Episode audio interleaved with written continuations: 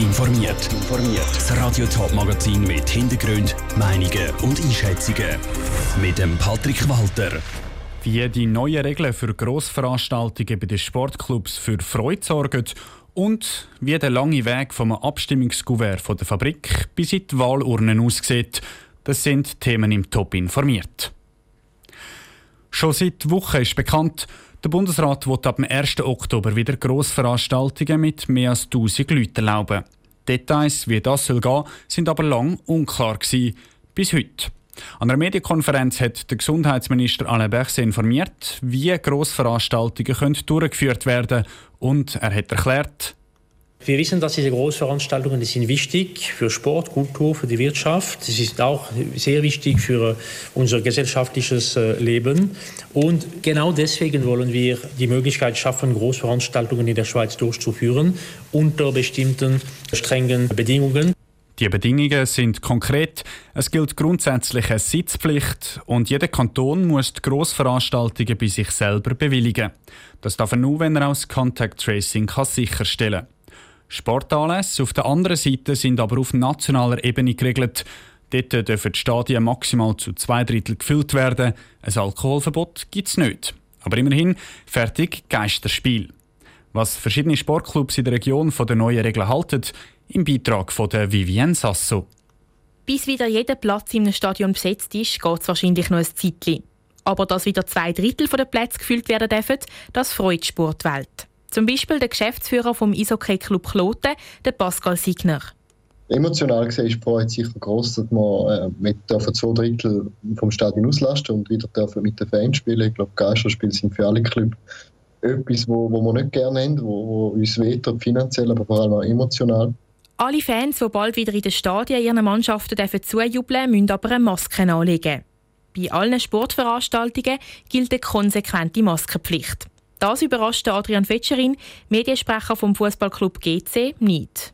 Wir von Seite von G C haben zwei sehr coole Hoppersmasken, die wir anbieten können. Also man hat da auch noch zusätzliche Identifikation im Gesicht. Nein, wir glauben schon, dass das jetzt halt einfach ja, im Moment zumindest ein Teil von unserem Alltag ist und dass das die Leute akzeptieren und respektieren und dass wir nicht wegen dem auf wirklich Zuschauer müssen verzichten. Der einzige Moment, wo eine Maske abgezogen werden darf, ist zum etwas Trinken am Platz. Und trinken dürfen die Fans auch Bier. Das freut der G C-Mediensprecher Adrian Fetscherin. Das hätte wirklich auch wieder zu grossen Diskussionen gesorgt, wenn man das jetzt auch abgerätscht hätte. Das Bier, das gehört einfach zum Fußball oder allgemein zu einer sportlichen oder auch zu einer kulturellen Veranstaltung. Also ich glaube, das ist auf jeden Fall der Versuch wert, mit ein bisschen Alkohol, dass man den Spass dem Zuschauer auch gönnen kann. Aber selbstverständlich, wie es der Berset auch sagt, natürlich überhaupt nicht in überbordender Basis.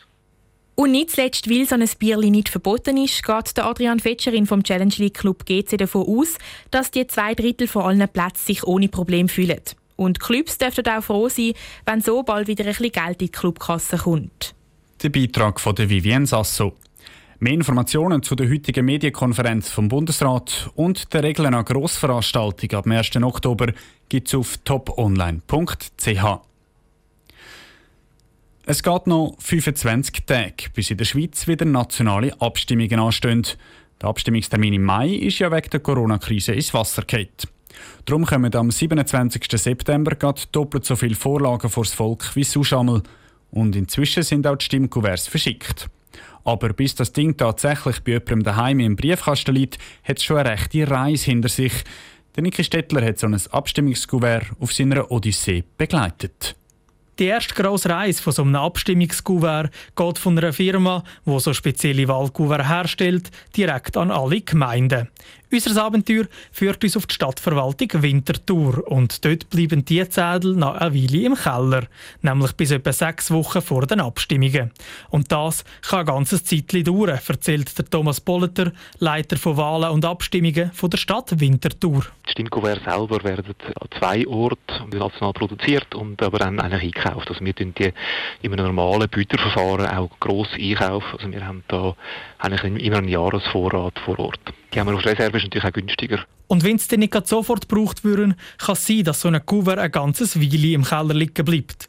Bevor sie dann nämlich wieder rausgeholt würden, braucht es noch die Abstimmungszettel, und zwar die von der Gemeinde, vom Kanton und auch die mit den nationalen Abstimmungsfragen drauf. Die würden vom Bund und vom Kanton direkt an die Gemeinden geschickt. All dies nach kommen all die Unterlagen zusammen in grossen Paletten und werden dann gelagert im, im Keller, jetzt bei uns im Superblock.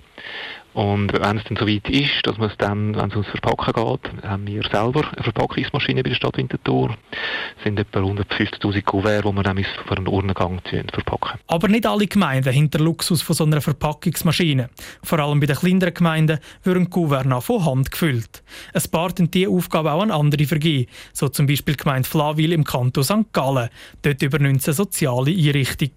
Sobald sie mit dem richtigen Inhalt gefüllt worden sind, holt die Post ab und verteilt es an die Stimmbürger. Die schicken es im besten Fall ausgefüllt zurück an die Gemeinde. Der Beitrag von Niki Stettler. Auch nach den Abstimmungen bleiben die Stimmzettel noch eine Weile bei den Gemeinden liegen, nämlich so lange, bis die Beschwerdefrist abgelaufen ist. Erst dann werden sie vernichtet. Top informiert, auch als Podcast. Mehr Informationen gibt es auf toponline punkt c h.